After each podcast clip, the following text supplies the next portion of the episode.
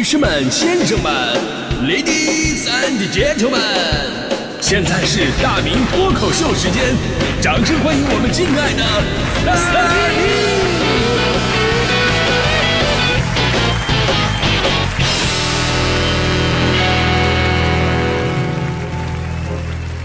好，欢迎各位来到今天的大明脱口秀，我是大明啊。这年头啊，能让我们上瘾，但是又戒不掉的东西还真的挺多的啊。最常见的肯定有抽烟啊，戒烟成功的方法真的五花八门，但是戒烟不成功的原因都是千篇一律的。归根到底啊，就是总是给自己找借口。你看我们单位烟民就特别的多，老的老，小的小。那小的就问老的，你说您都这么大岁数了，怎么还不赶紧把烟戒了？那老的说了，我都这么大岁数了，我还戒什么戒？我，你还你看你还说我。你咋不戒呢？你那么年轻。那小的说：“你你对呀，我我那么年轻，我以后再戒还来得及啊。”对我朋友强哥，强哥抽烟的理由更加奇葩。我以为啊，他抽烟是因为什么搞艺术啊，需要创作，可能熬夜啊，对吧？抽根烟什么的。但是他说他抽烟的原因并不是这个，而是家族影响。他说了，我爷爷抽烟，我爸爸也抽烟，到了我这，我不能断了我们家香火啊！啊，抽烟都成成文化传承了。所以呢，家里边长辈对小辈的这种言传身教的影响真的太大了。但有的东西呢，跟香烟也不一样啊。有样东西长辈没几个喜欢的，但是年轻人爱的要死，特别容易上瘾。这什么呢？就是可乐，对吧？我记得我第一次喝可乐应该是在小学的时候，就那会儿呢，就是咱们的父母年纪也不大，但是他们就莫名其妙的对这个味道是接受不了的，非得说人家是中药味儿啊。但是他们到现在也不太不愿意喝可乐。而我们呢，从小就特别喜欢喝，尤其是当你又累又渴的时候，从冰箱里边拿出一瓶可乐，吨吨吨闷一口，然后拧着眉头一线喉，对吧？再顺着气儿往上顶着气儿打个响嗝，这种感受立马会让你找到快乐。所以“肥宅快乐水”的称号就是这么来的嘛啊！但是父母他们就是不喜欢啊。我父母从小告诉我，哎，这玩意儿又不健康啊。我爸就是一边抽烟一边跟我说，喝可乐有害健康啊。这玩意儿有啥可喝的呀？上瘾就完了呀！啊，儿子，你要学学你爸我呀！你看我，你爸我身上哪有这种恶习啊？当然了，我爸也说的对的啊。其实每个人都知道喝可乐是不好的。从最开始说什么可乐呀会让人变胖啊，血糖升高，后来还会说是啊可乐让人骨质疏松。有一次我爸给我举那个什么科学实验例子，说科学家把一只小白鼠放在了可乐里边，过几天这小白鼠就死了。啊，你说说多可怕啊！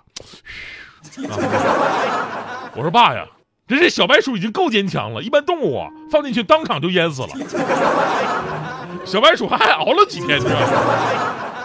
我爸当时啊，听完以后呢，一时语塞，也不知道说点什么，然后只能把这个烟放下来打了我一顿，然后再次拿起烟头，尚有余温。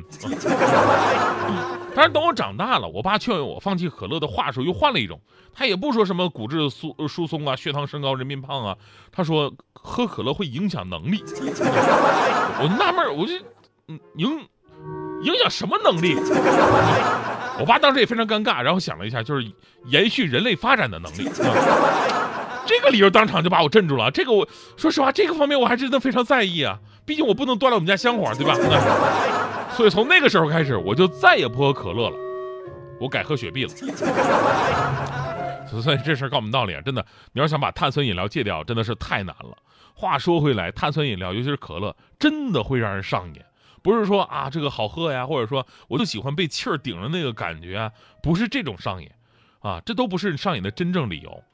可乐是有依赖症的，又叫做可乐成瘾，是由于人们对可乐当中的咖啡因成瘾，从而形成的一系列咖啡因上瘾的症状。当然了，我们说成瘾呢，也是有一定这个表现才能界定的。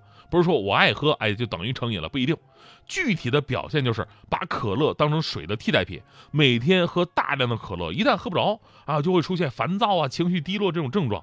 而喝可乐能上瘾的主要原因呢，就是因为这个咖啡因，喝完之后呢，会让人感觉到兴奋，能够提神。但是呢，时间长了的话，就会让人对可乐产生耐受性，从而呢，对可乐的需求量是越来越大。以前喝一瓶，现在一天可能喝三瓶、五瓶，甚至十瓶，从而出现依赖症状。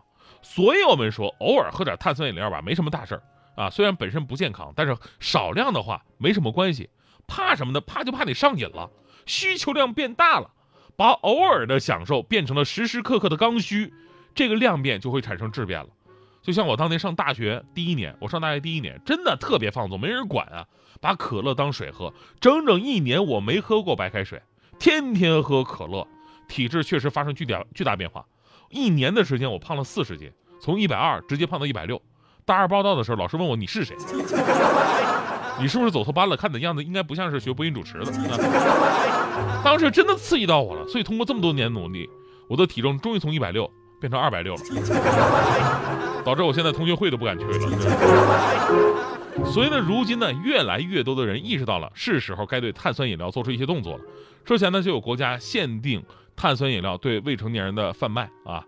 而就在前两天，深圳市第六届人大常委会第四十五次会议表决通过了《深圳经济特区健康条例》，其中就要求碳酸饮料的销售者应该在货架或者柜台上设置符合标准的健康损害提示的标志。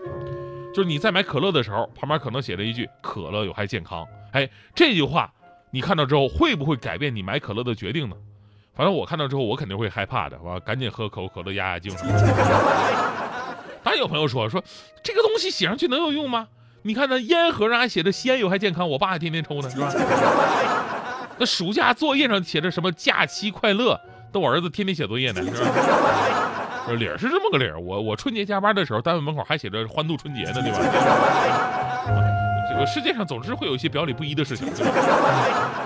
所以呢，我们当然不可能说依靠这一句话立刻改变我们对碳酸饮料的依赖，但这句话。表达的是一种社会态度，也是一种健康的引导。首先，让我们每个人都意识到什么才是健康生活，潜移默化的改变我们的生活习惯。其实这些年呢，大家伙儿健康饮食的意识已经越来越自觉了。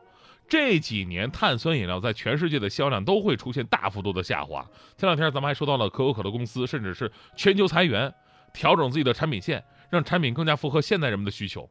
最新的消息说什么可口可乐跟蒙牛成立了一个新的合资公司。就是为了开发营养又健康的新饮品，符合消费者新的购买需求。说这个可口可乐和蒙牛的公司叫什么呢？叫可牛了，真的叫可牛了。其实我觉得叫可猛了也挺好啊。先不说新品啊，咱就说可乐本身的改变，这个我真的一路见证，从有糖的到无糖的，从无糖的到往里边加什么膳食纤维的，真的是越来越难喝，不是越来越健康了。这个主要的量还越来越小。真的量越来越小。以前咱们说罐装的一听可乐是三百五十五毫升，后来也没跟我打招呼，变成三百三十毫升。现在你去超市的话，竟然能发现还有二百毫升的，二百毫升的那么一小罐，我的天哪，一口就进去了。真的，你再这么发展下去，我可以判定，要不了多久，他们就会开发那种十毫升装的产品，就叫可口可乐口服液。总之呢，如今我们身边的碳酸饮料发生了一系列的改变，但最终啊，咱们说改变生活方式的关键还是在我们自己。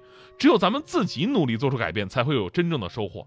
所以我一直在讨论最本质的问题，就是人为什么爱喝碳酸饮料？这根源到底是什么？就从根儿上能不能把它给戒了？最终呢，这个问题被我破解了。其实，归根到底就两个字儿，就是孤单，对吧？因为孤单，所以你就宅呀。对啊，宅在家里边，因为天天你宅在家里边，所以才变肥呀，啊，所以变成一个死肥宅呀。一个死肥宅还要想简单的快乐，那就是喝汽水，对吧？最直接的选择。所以归根到底往上溯源的话呢，这一切都是孤单的错。其实啊，不用我解释，有一首歌早就说明这个道理了。